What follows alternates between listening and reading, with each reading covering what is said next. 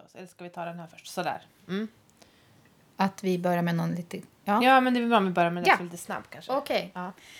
Ja, ska jag ta den då? Det är frågeavsnitt måste vi berätta först. Vi mm. ska ju svara på lyssnarfrågor den här gången. Och jag är lite nervös. Jag har bara drivit igenom att vi ska med en fråga och börja tänka ut ett svar på den. Eh, och jag är inte helt säker på att jag vill berätta det än. Så jag okay. driver in en fråga som jag själv kanske inte vill svara jag på. Jag tror jag vet ingen fråga det, men vi, vi får se.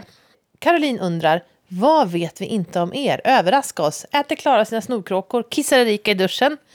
Nej, på den frågan vill jag bara understryka. Vem snorkråkor äter du då?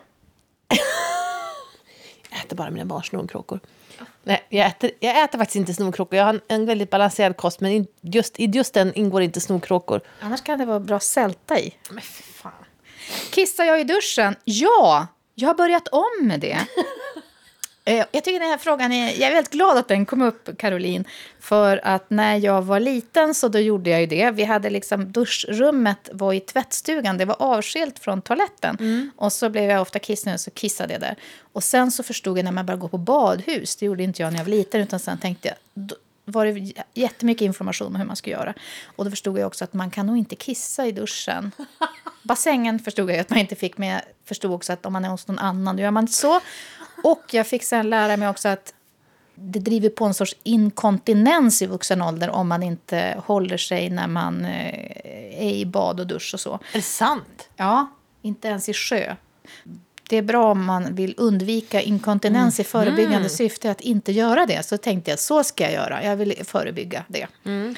Men sen så berättade någon av mina döttrar, frågade mig just det här, kissar du i duschen? Och jag bara, nej.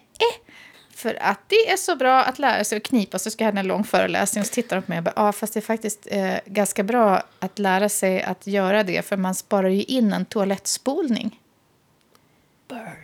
Det har jag aldrig tänkt på. Nej, så då, i, ja, då tänkte jag så här, ja men okej då. Så att, eh, ja det händer absolut att jag gör det. Jag känner mig väldigt miljövänlig när jag gör det. Men inte hos någon annan än mig själv då. För då får jag någon sorts skamfilter. Klart! Bra! Klara undrar, är nyfiken på era syskon? Även de verkar vara riktiga karriärraketer. Följer Klaras syster Anna på Instagram och tycker att ni verkar så lika och samtidigt väldigt roliga och att er relation verkar så fin. Och Erikas bror verkar också vara häftig. Vore så roligt att veta mer om er relation. Hur var era relationer till varandra när ni var barn och tonåringar och hur ser det ut nu? Ja, min brorsa är mycket mer karriärraket. Var det det som var uttrycket? Ja, än vad jag är. Han är ju... Jag är en småhandlare i sammanhanget, upplever jag. Mm. I alla fall.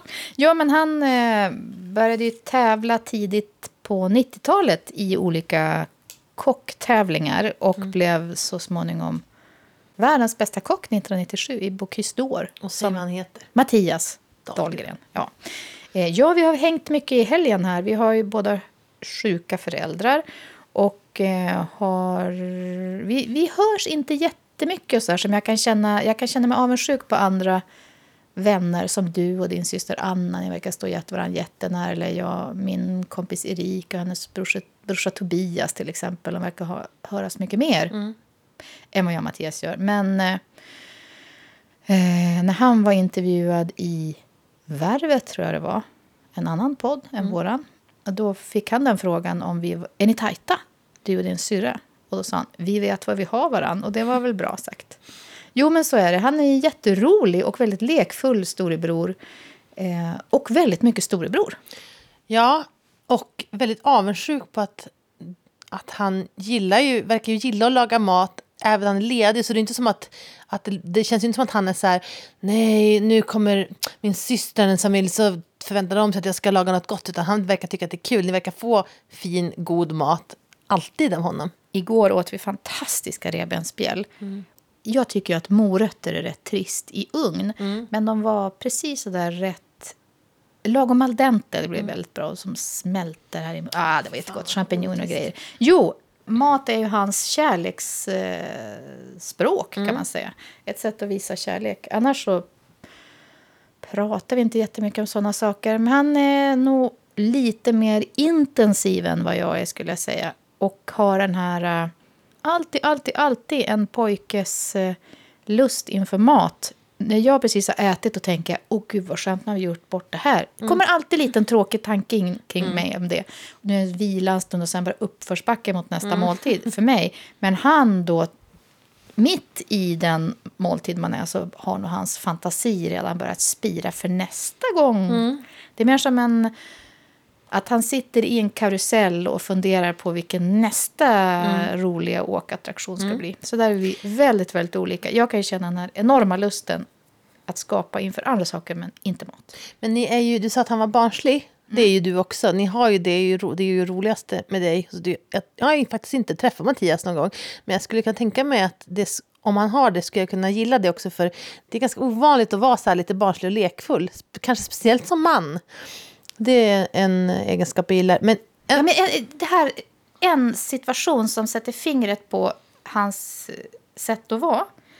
Eh, man får komma ihåg att Mattias också är en offentlig person. Mm. När man kommer in på utrikeshallen, mm. alltså när man har flugit utrikes nu, jag vet inte ens om de sitter kvar där, men det var så. Då sitter det ju bilder på framgångsrika svenskar och då sitter det en bild på honom där. Och jag tycker det är så himla roligt att på samma flygplats väljer han för att underhålla ett barn. Mm. Min yngsta dotter, när hon är kanske ett och ett halvt. Så tänker han så här, nu ska jag vara den här roliga släktingen. Så då springer han. Och han är inte ex-smål, min bror. Mm. Nej. Så då springer han runt på flygplatsen och kastar sig på, på bagagebandet. Mm.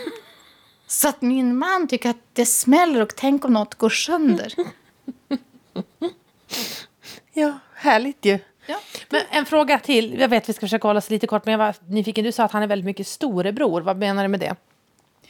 Ja, men när människor berättar om sina stora syskon så finns det ofta saker jag kan känna igen. Det här med att man alltid känner att folk tittar på en.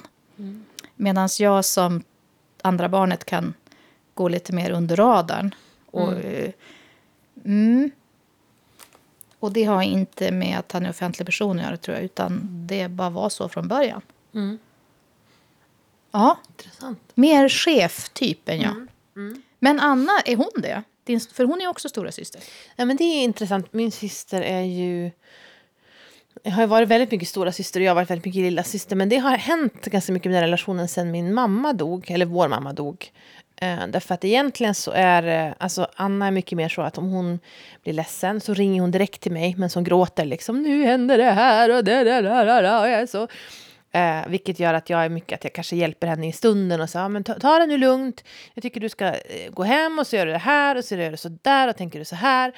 Eh, men så jag är ju inte så som person, utan jag... Eh, det är ju en, en, en svaghet jag har, tycker jag, att jag inte liksom ber om hjälp, utan jag blir jätteledsen och går och bär på det, går och försöker tänka ut en lösning kanske i flera dagar, och sen när jag har min lösning så går jag till någon och berättar bara, jag var så ledsen för det här, eh, nu känner jag så här, jag funderar på om jag ska lösa det så här typ, och då släpper man ju inte in människor på samma sätt, så att vi har lite mer jämbördig relation. Det är inte så himla tydligt stora syskon och lilla syskon, fast det är ändå lite grann, alltså nu var jag i Stockholm nu här en veckan, då är ju Anna liksom så här, åh, vi skulle gå över ett övergångsställe och så trodde Anna att jag skulle gå åt fel håll. Jag skulle försöka bara väga för en pinne. Och bara, men vi ska gå här. Jag bara, jag vet! Så jag, kan, jag och min syster har en relation, vi kan snäsa åt varandra en del.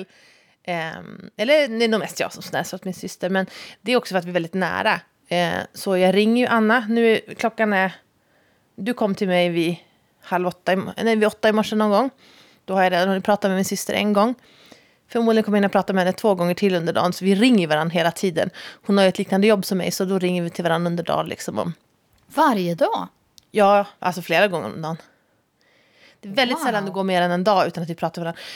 Ja, men vad gör du då? Gick det bra med barnen i morse? Ja, men nu ska jag jobba. Ja, men kör, kör hårt, lycka till. Typ så här. Det är väldigt, liksom ett pågående samtal hela tiden. Det är jag väldigt, väldigt glad för. Men finns det saker som du inte berättar för din syster? Finns det något? Ja, alltså sånt som hon blir orolig för. Alltså jag är nog lite med min syster som jag skulle varit för min mamma. Typ att jag bara, jag ska bespara henne det här. Så alla de jobbiga sakerna berättar jag inte henne för henne. För då tänker jag att, ja men det är, det är min syster. Jag vill inte lägga det här på henne liksom. Men vi har, vi har väldigt kul med min syster. Jag litar väldigt mycket. Estetiskt så finns det ingen som jag litar så mycket på som min syster. Hon är väldigt eh, tjusig och har väldigt bra koll och är väldigt cool. Och har, har som alltid varit det. Eh, men hon är också mycket snällare än vad jag är. Så hon, är som, hon har det där lite mer milda sättet också. Eh, och så jobbar hon ju i gränslandet till det jag gör. Hon är ju doktorerar, håller på med sin doktorand nu. Men hon håller på med mode och liksom... Eh, ja... Sen har vi jobbat en del ihop och det funkar så där bra, för att då blir det tydligt att vi är syskon, vi är lite för lika varandra. Vi är rädda för samma saker, båda är lite konflikträdda, båda är lite ja men tycker att vissa samma saker är jobbiga, förhandlingar är jobbiga, alltså, så att då då märker man att då kan vi inte riktigt dra nytta av varandra. Äh, när vi jobbar, då behöver vi en tredje person i så fall som kompletterar ytterligare, som har de bitarna, för jag och Anna är olika, men vi är ändå ganska lika på det vi är bra på och ganska lika på det vi är osäkra på. Så det kan bli för lika så. Men jag är väldigt, väldigt glad över min relation med min stora syster. Det där att vara beskyddad och vilja bespara sitt syskon, stora syskon, mm. smärta eller lidande, det känner jag väldigt väl igen. Mm. Intressant. Eh, men, men jag skulle vilja fråga dig en sak. Du sa att jag, när du sa att du går undan när du blir ledsen och så tänker du ut en lösning. Först när du har löst det mm. så hör du av dig till utomstående. Hur kommer det sig?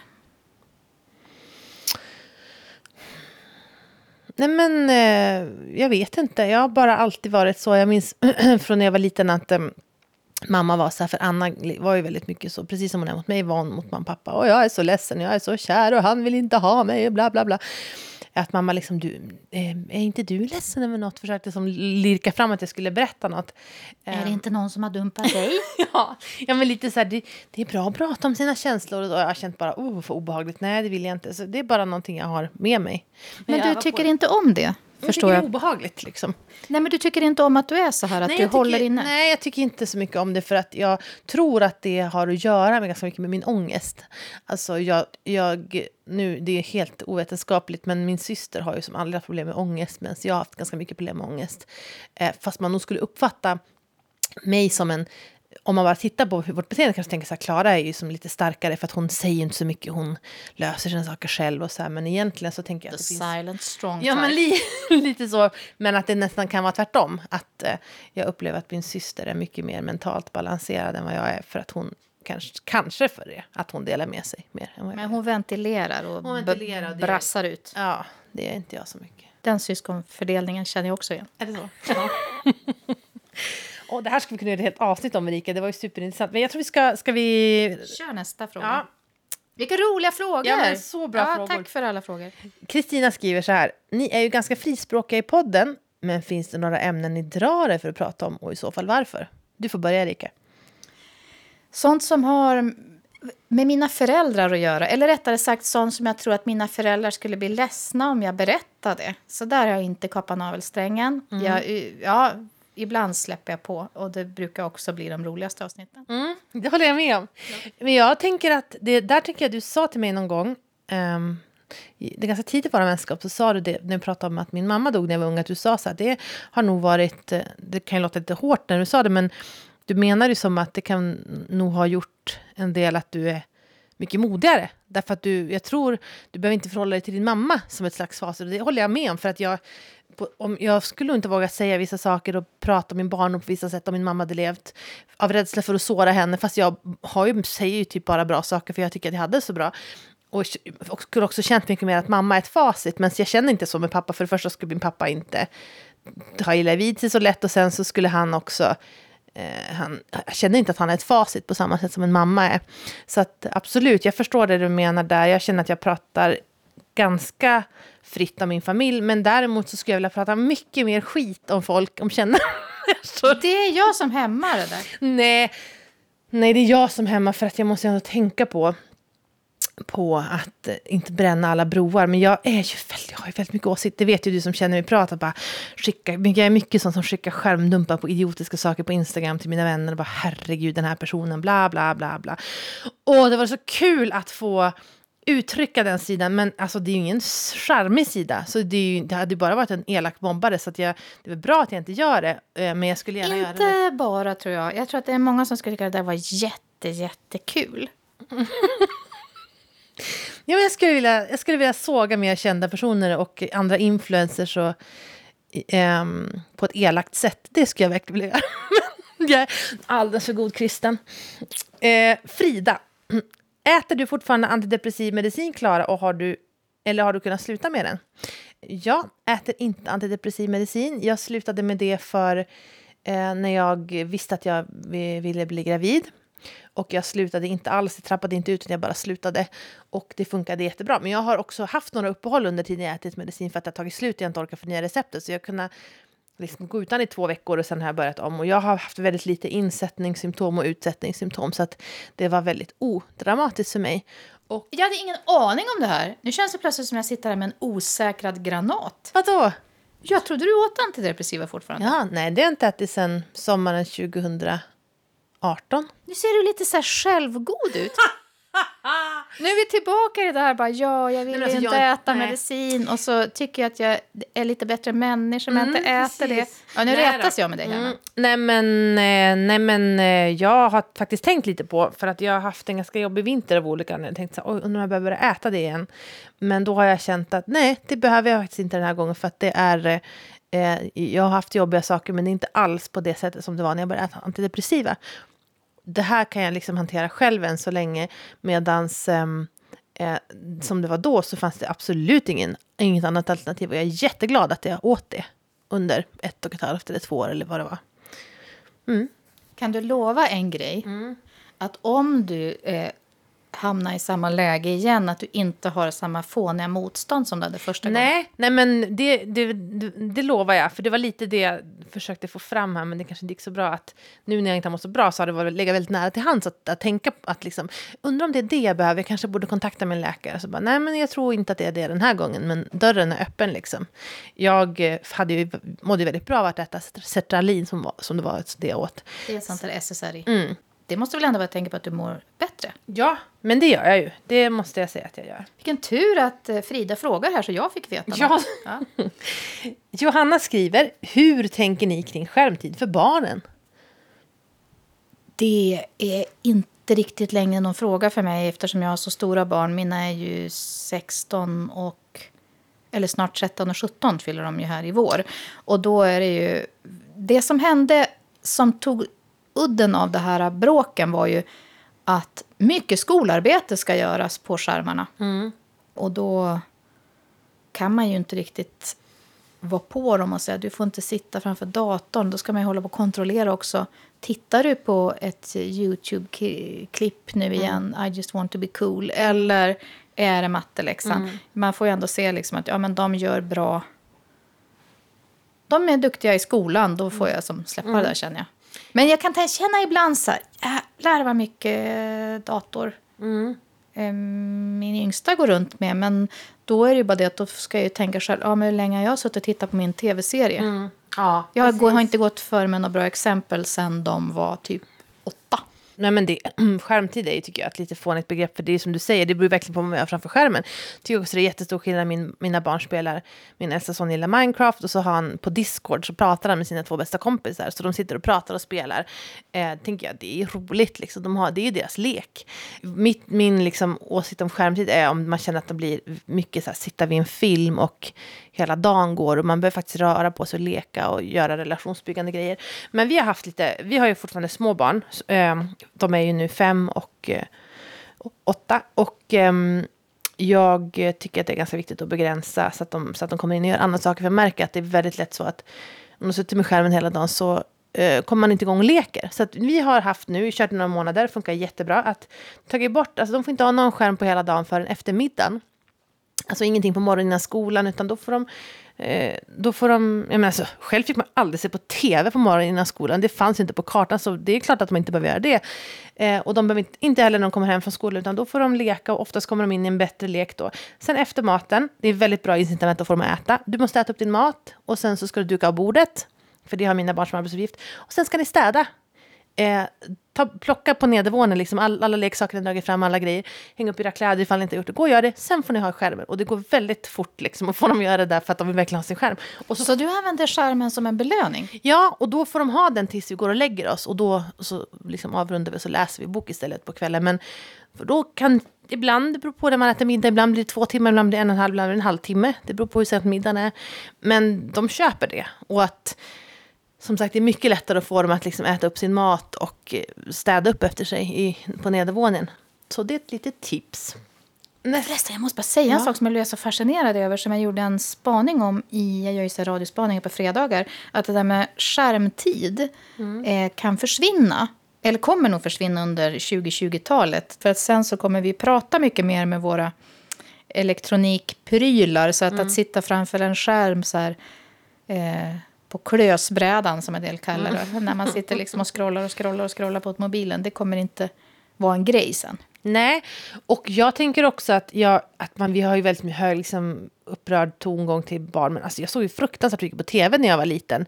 Jag satt också mycket vid skärm. Jag såg, alltså man kom hem från skolan och det var bara O'boy, och så var det Sunset Beach, och så var det Nya Tider, och så var det Vänner och Fiender, och så var det såpa efter såpa efter såpa. Alltså jag satt ju fruktansvärt mycket på framför skärm själv, fast det var ju inte en mobil. Jag tycker att mina barn har haft mycket mer socialt beteende vid sina skärmar än vad jag hade. Mitt var väldigt mycket passivt, sitta och dumglo, verkligen.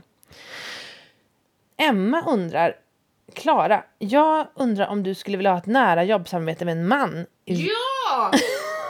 Vilken i så fall, och vad skulle ni göra ihop? Varför skriker du ja? Därför att det är ju min eh, favoritfråga. Och skönt att vi nu är två som driver den. Mm. Tack Emma. Ja, du brukar tjata på mig att jag borde jobba med en man. Ja.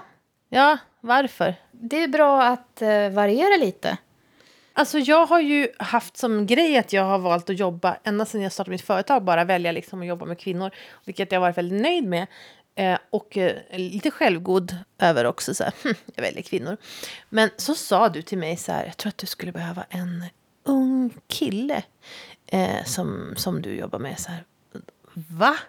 Ja, ah, ska kunna helt andra saker än det. Jag tycker det, det skulle vara bra för dig, du skulle få ett bra inflöde. Det var som en, så här, en chock för mig. Och eh, säkert helt sant. Men jag är väldigt ointresserad. Alltså, vi har haft ett avsnitt som heter Kartoki för länge sedan. Jag gillar ju karlar, men jag är helt ointresserad av att jobba med dem. Eh, och, eh, men men eh, jag har också börjat tänka på det, att jag kan behöva hitta fler personer att bolla med. Och ja, en ung man. Har vi en enda ung man som lyssnar på den här podden, hör av dig till mig. Jag tror det skulle vara toppen för dig att samarbeta med någon femton år yngre. Dels har du en massa saker att lära dig som eh, säkert eh, bara såna enkla praktiska saker som teknik, eller kanske mm. blir han som kan få dig att gå över och göra mer rörlig bild till exempel. Det har mm. jag håller på med, det har inte hänt så mycket. Vi pratar ofta om det, men det blir ingen verkstad. Eh, jo, men också det att man får befrukta sina tankar med andra influenser. Jag kan tänka sig att om man jobbar mest med människor som är lika på olika sätt, mm. så då blir tankarna blir ganska inavlade. Mm. Du har ju haft några, du har ju haft nu, som du har jobbat på en arbetsplats, har jag haft lite så här killar som parhästar. Olav Antonsson till exempel, som gör signaturmusiken till den här podden. Mm. Ni var ju som ett team. Vad, kände du att hans kön var en avgörande del i den lyckosamma föreningen? Nej, det var absolut inte av, det var, nej, inte alls avgörande. Men däremot blir det ju så att alltså, en kille har med sig andra, annan förförståelse än vad jag har. Vilket gör att om vi ska göra någonting tillsammans så är det ju större möjlighet att vi kan lägga in markörer eller ett språk eller... Eh, ja, men får de svänga på ett sätt som också tilltalar den andra halvan av befolkningen. Mm. Du och jag är ju inte bra på det. När, vi var kanske bättre på det i början, för då var jag mer van. Men det handlar ju om att ja, men integration från två håll och bla bla bla. Mm. Jag kan känna mig lite orolig för att tappa den tillgången till eh, den publiken faktiskt. Mm. Om jag mm. bara jobbar med kvinnor så tycker jag att det är fantastiskt på många sätt, men jag skulle inte heller bara vilja jobba med män. Av de arbetsplatser jag har varit på så tycker jag det har varit absolut bäst när det är stor blandning av åldrar och alla kön mm. är bra. Nej, men jag köper det resonemang. Eh, jag får leta reda på en ung kille helt enkelt. Gamla gubbar har jag ju gott om ändå, så att det behövs inte. Eh, nu kom det en till fråga till mig här, jag tar den. Det är en, en kort mm. fråga. Sanna, kan du berätta mer om dina tygblöjor? Eh, alltså Sanna skriver, Klara, kan du berätta mer om dina tygblöjor? Ja, vad ska jag berätta? Ja, men det är inte mina tygblöjor. Sitter de ja. Det är mina barns tygblöjor. Även om jag själv också använder tygbindor vill jag verkligen rekommendera. Särskilt om man har fått barn och måste gå med bindor i kanske så här två månader för av, avslaget, efterslaget, utslaget. Två månader? Jag har verkligen glömt hur länge man höll på med det. Det beror lite på. Men jag har haft ganska långa efterblödningar. Och att binda är verkligen det mest fruktansvärda som finns. Så fruktansvärt instängt och obehagligt. Och då tycker jag att tygbinda var det väldigt bra. Så det kan jag tipsa om. Jag använder... Eh, har haft lite olika märken på, på tygblöjor till mina barn. Det märket jag har gillat mest heter Poops. Eh, som är en alltid ett blöja. Alltså Poops som i bajs. Som är, liksom har ett... Alla lager ligger i ett. Man måste inte hålla på att lägga i olika blöjor i blöjan. Eh, och den har funkat jättebra. Och när man, när man byter den blöjan så sköljer man av den i vatten. Eh, och så lägger den en hink. Och sen så precis när du kommer till det här momentet. Ja, det... Som jag kände att nu tände ganska många av lyssnarna av. På tygblöjan. Och så sköljer man av den poopen som ligger där. Ja, men det är, jo, det är lite jobbigt. Jag tycker att tygblöja är jättesmidigt när man har väldigt små barn som, inte, som, som bara ammar. När de börjar äta fast föda blir ju också, du vet, poopen lite mer otrevlig. Men vadå sköljer då? Nu måste jag fråga. När du står där med en korv i blöjan och så säger du och så sköljer jag av den. Men då, om det är... Vart spolar du ner det? Ja, men om, man, om det är en korv lägger man ut toaletten. Ja, men om det är lite halvgott och blandat. Ja, men då sköljer jag... Fy. Då, vi har ju en så här grov... De här svarta lakrits, vart åker de ner?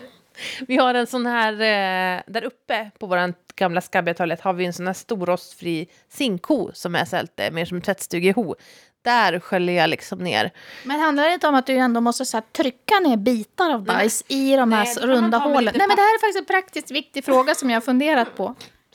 Jo, men det är så det kan bli. Det är därför jag säger att det, det, det är lite jobbigare med pappers... Det, det finns... Vad trycker du med då? Nej, men...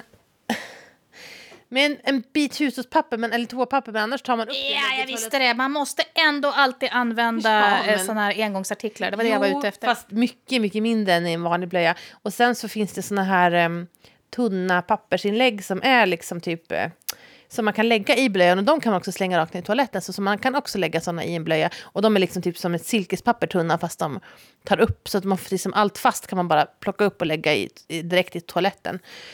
Um, Det finns svinbra både Facebookgrupper och internetforum man kan söka på eh, blöjor. Jag gillar också eh, Imse Vimse som är en webbshop som jag har handlat eh, mina egna tygbindor från. Och eh, menskopp tror jag. Och eh, de har tygblöjor och massa bra information. Så att det var det. Tvättar man tygblöjor tillsammans med allting Nej, annat? Nej, man tvättar i en egen tvättink på hög temperatur. trehundra grader.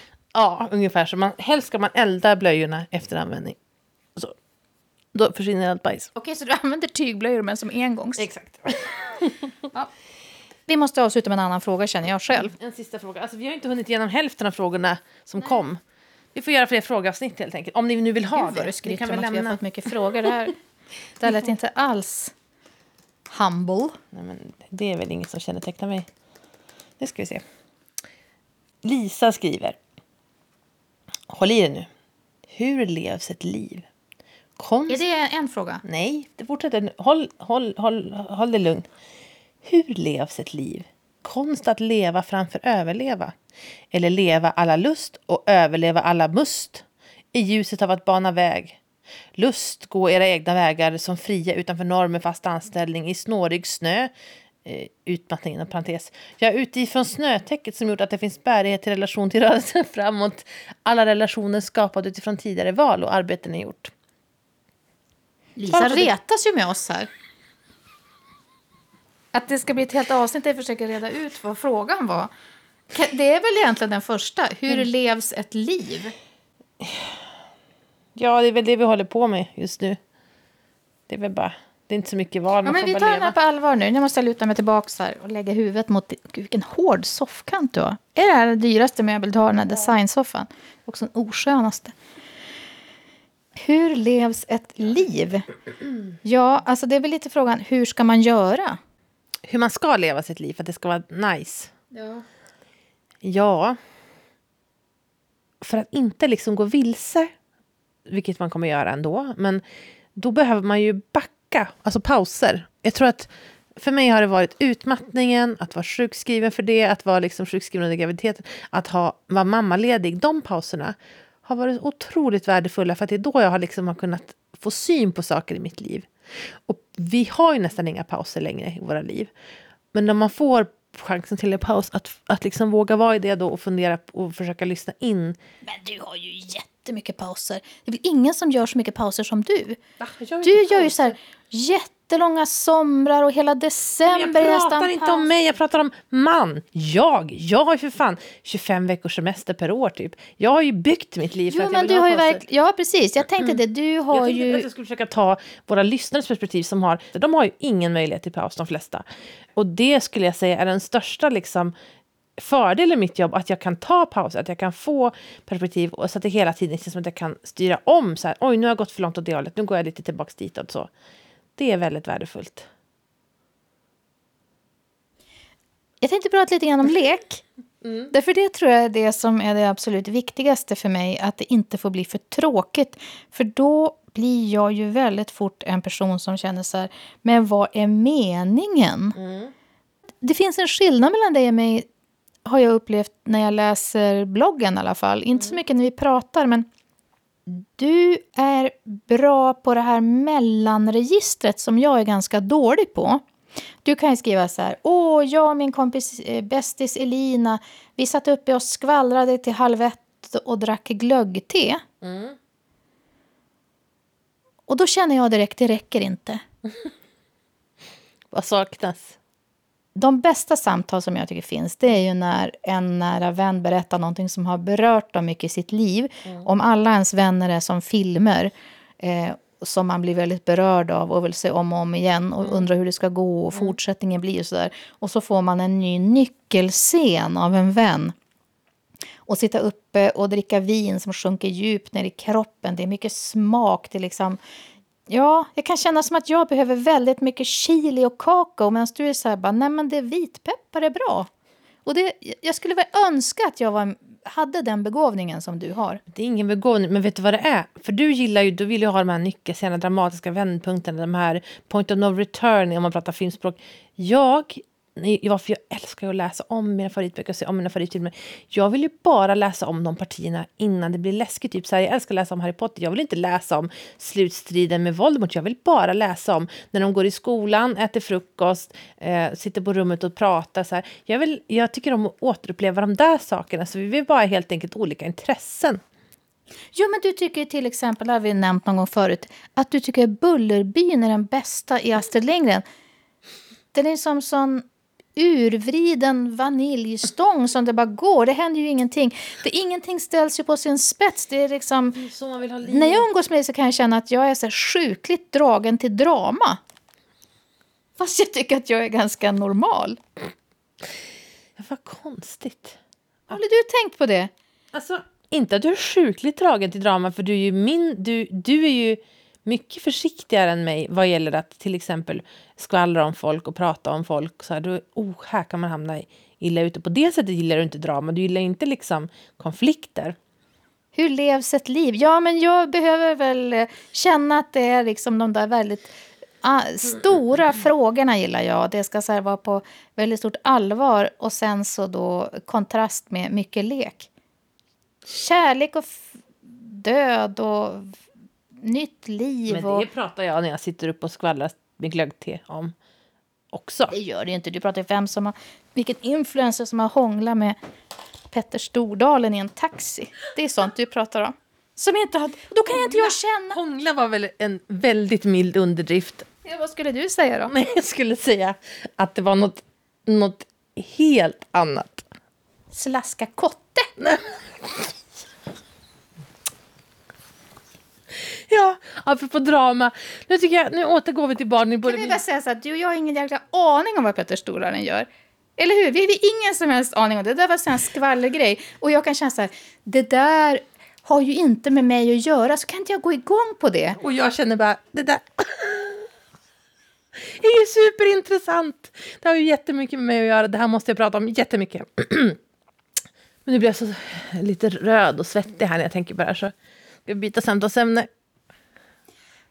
Kan vi bara säga då ändå en lek som du och jag har? Ja, ja just det. För Klara är ju helt plingelång på Fredrik Wikingsson. Nej, det är inte alls det. Det är inte alls det. Nej, det är du som är plingelång på Gustav Skarsgård. Det är nästan en underdrift. Du är besatt.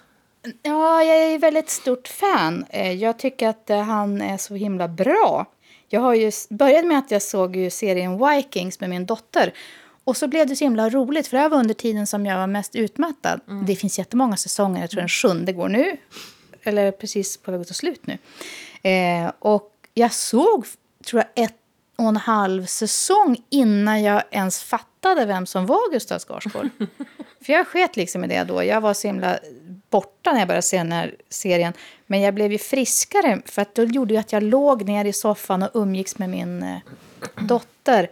Och sen så blev det sånt här roligt. Ja, men jag fattar, nu fattar jag vad du säger.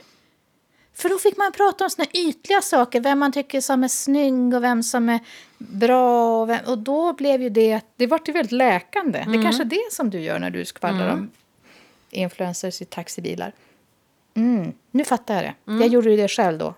Jo, men jag tyckte han var så himla bra. Det var ju min favoritkaraktär, Floke, som är en så väldigt excentrisk viking med smink på öronen. Väldigt mycket en karaktär. Jo, men sen så, och då blev jag intresserad av Gustav Skarsgård. Men... Men det roliga är att vi har ju en lek som har pågått i några år nu. Ska vi prata om det här, Erika? Ja, det måste vi göra. När vi ju går in i karaktärer, för det har jag med flera av mina vänner som jag står väldigt nära, så har man den här vardagsleken att man går in i karaktär. Man, man är liksom en korkad version av sig själv. Mm. Man kan också ha andra namn. Mm. Åsa Avdick, som... Jag, en journalist som jobbar på S V T Morgon till exempel. Mm. Hon och jag hade en ganska länge två personer som var så här multikultidamer mm. med träpapegojor i öron, öronen och så. Och jag hade i min Runa hette jag. Och jag hade tagit namnet Annan för att jag eh, Kofi Annan var den enda man jag kunde respektera. Och hon hette Barbro Gunnarsmo och pratade sån här eh, P ett sydsvenska ja. kan man säga. Mm. Och hon sålde alla sina barns leksaker, sån här eh, vi och sånt. Mm. Fast det här var ju för länge sedan. Ja, så bara sålde hon allt sånt, så fick de träleksaker från något, kanske från eh, kooperativ i Uganda. Ja, mm. precis så var det. De var också så här liksom, när det passar sig feminister, mm. alltså så väldigt, de la in det ibland när det funkar. Mm. Mm. Särskilt Barbro, tror jag. Och sen skulle hon hålla ett tal till mig på mitt bröllop, alltså Åsa. Ja. Men då gick hon in i Barbro-karaktären och så sa hon: "Vad tråkigt att du gift dig med en man." Hade hon sin dialekt då? Mm. Ja, det hade hon nog, men det var inte så många som kände Nej. henne. Hon var inte så känd då heller som hon är nu. Så, ja, men det var väldigt roligt tal. Ja, och det där är du och jag också. Och då är det ju att vi tror att eh, Gustav Skarsgård och eh, Fredrik Wikingsson, vi är liksom anings... Eller vad är det vi är? Vi är in, inbildningssjuka. Ja, det är vi. Vi tror att båda de är jättekära i oss. Ja. Och att de försöker skicka ut olika signaler till oss. Och att de... Alltså de försöker på olika sätt, om de är med i tv så kan vi ringa till varandra och liksom, eh, hur ska, vad ska jag ta för exempel? Nej, men det är ju så här som man tonåringar gör innan man har kommit upp i den nivån att man ens har pussat någon. Mm. Utan att man bara tycker att man läser in signaler, man mm. bygger upp en helt egen värld som är totalt inbillad. Eh, och du har alltså, för du gör också sån här röst när vi gör det här. Uh-huh, absolut. Och så stirrar du på mig. Ja. Uh-huh. Jo, det pikar alltid tycker jag när du säger så här: "Tror du det?" Ja. För det hör man att det här, det här är ju en samtalston som du har haft. Du har haft så många sådana samtal ja, du var tonåring. Gud, det här var ju jag i hela gymnasiet. Även högstadiet, men ganska mycket pinsamt nog i gymnasiet. Mycket så här... att folk var kär i mig. Men vi måste komma in i karaktär. Alltså att du hittade på. Ja, men det var ju roligt att tänka att de nog var lite kär i en. För då gick ju skoldagarna lite snabbare. Man hade mer än att gå till skolan och så här. Så den här inbildningssjukan, den har jag ju hållit på med. Hela, frivillig inbildningssjuka har jag haft hela mitt liv. Gud vad han stirrar. Ja, men han gör det och jag kände så här. Jag tror att folk bara ser det här. Jag tror att det ska komma bloggkommentar att folk är så här: "Men gud, Fredrik Wikingsson bara pratar om dig. Man märker så väl på Alla mot alla att han är liksom, han bara, han bara, han bara säger saker som man kan koppla ihop med Underbara Klara. Alltså typ nästan så övertydligt in your face liksom. Ja, och det blir så här jobbigt för jag känner bara, alltså jag är gift, det här liksom, det funkar liksom inte att vara så här på. Så jag bara, Fredrik, du måste lugna dig, du måste tone it down. Men sen, alltså jag har inte... Alltså, fast det där tycker jag du gör rätt som, som liksom sätter ner foten här, för att det där måste nej, men på. Han är också familj och jag tänker så här, alltså jag har ju så himla mycket att förlora och, och det har inte han på samma sätt, men jag... Men så känner jag så här, men Fredrik... Hur tänker du? Nej, men jag känner så här, Fredrik, du kan inte vara så på. Det funkar liksom inte. Det funkar inte för dig? Nej, det funkar inte för mig. Och jag känner att det blir för intensivt. Jag känner bara backa, backa, backa, backa. För så här intensiva känslor klarar inte jag med. Så att nu är det mycket... Men det är mycket blickar, det är mycket liksom... Ja, jag vet inte. Men, men, det, men samtidigt så känner jag så här, jag har sagt till honom... Eller ja, jag, jag har inte, jag har inte sagt till honom, men jag har som, försökt som... signalera till honom så här att, att gör mer som Gustav, för jag tycker Gustav sköter det väldigt snyggt när han, när han och du har liksom kontaktat, det känns som att han han förstår liksom att han ska vara försiktig. Du är han ändå är en konstnär, va? Mm. Han är det, och det ställer ju vår relation, skulle jag säga, formas mycket av hans konstnärskap. Mm. Vi kan inte ha kontakt hela tiden. Mm. Och han, eh, tror jag, mejlar mig ganska mycket. Mm. På såna gamla adresser som jag inte har kvar. För någonstans så vill han nå mig hela tiden.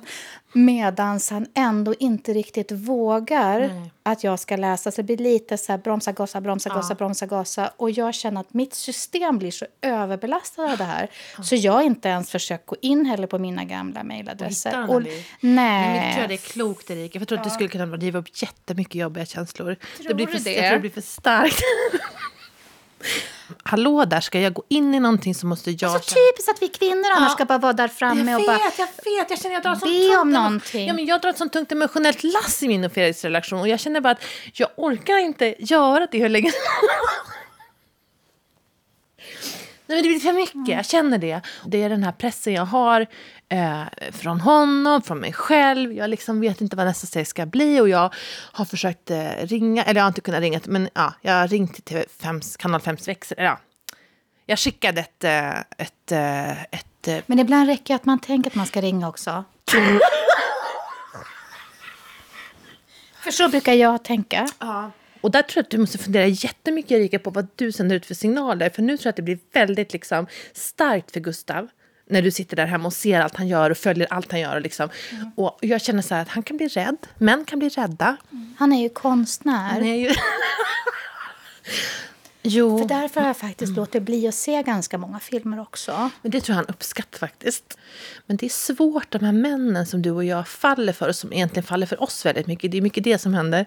Där som kvinnor tror jag man har ett ansvar faktiskt. Att du och jag, vi sänder ut mycket sådana signaler. Det är väldigt liksom, ska jag säga, att de bara kommer och vill ha en. Ja, men det blir liksom väldigt starka sexuella energier om man är en sån, en sån typ av kvinna. Vi får se hur det går med det här nu.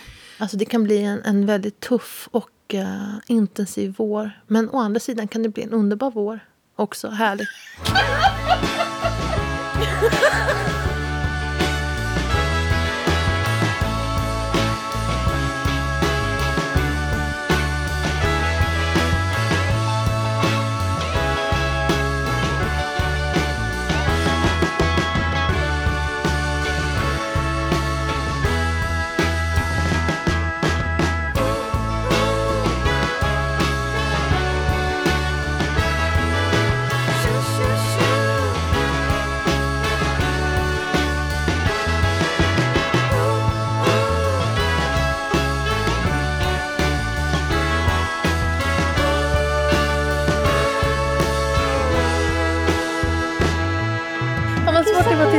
Hitta tonträffen när man har, spelar in.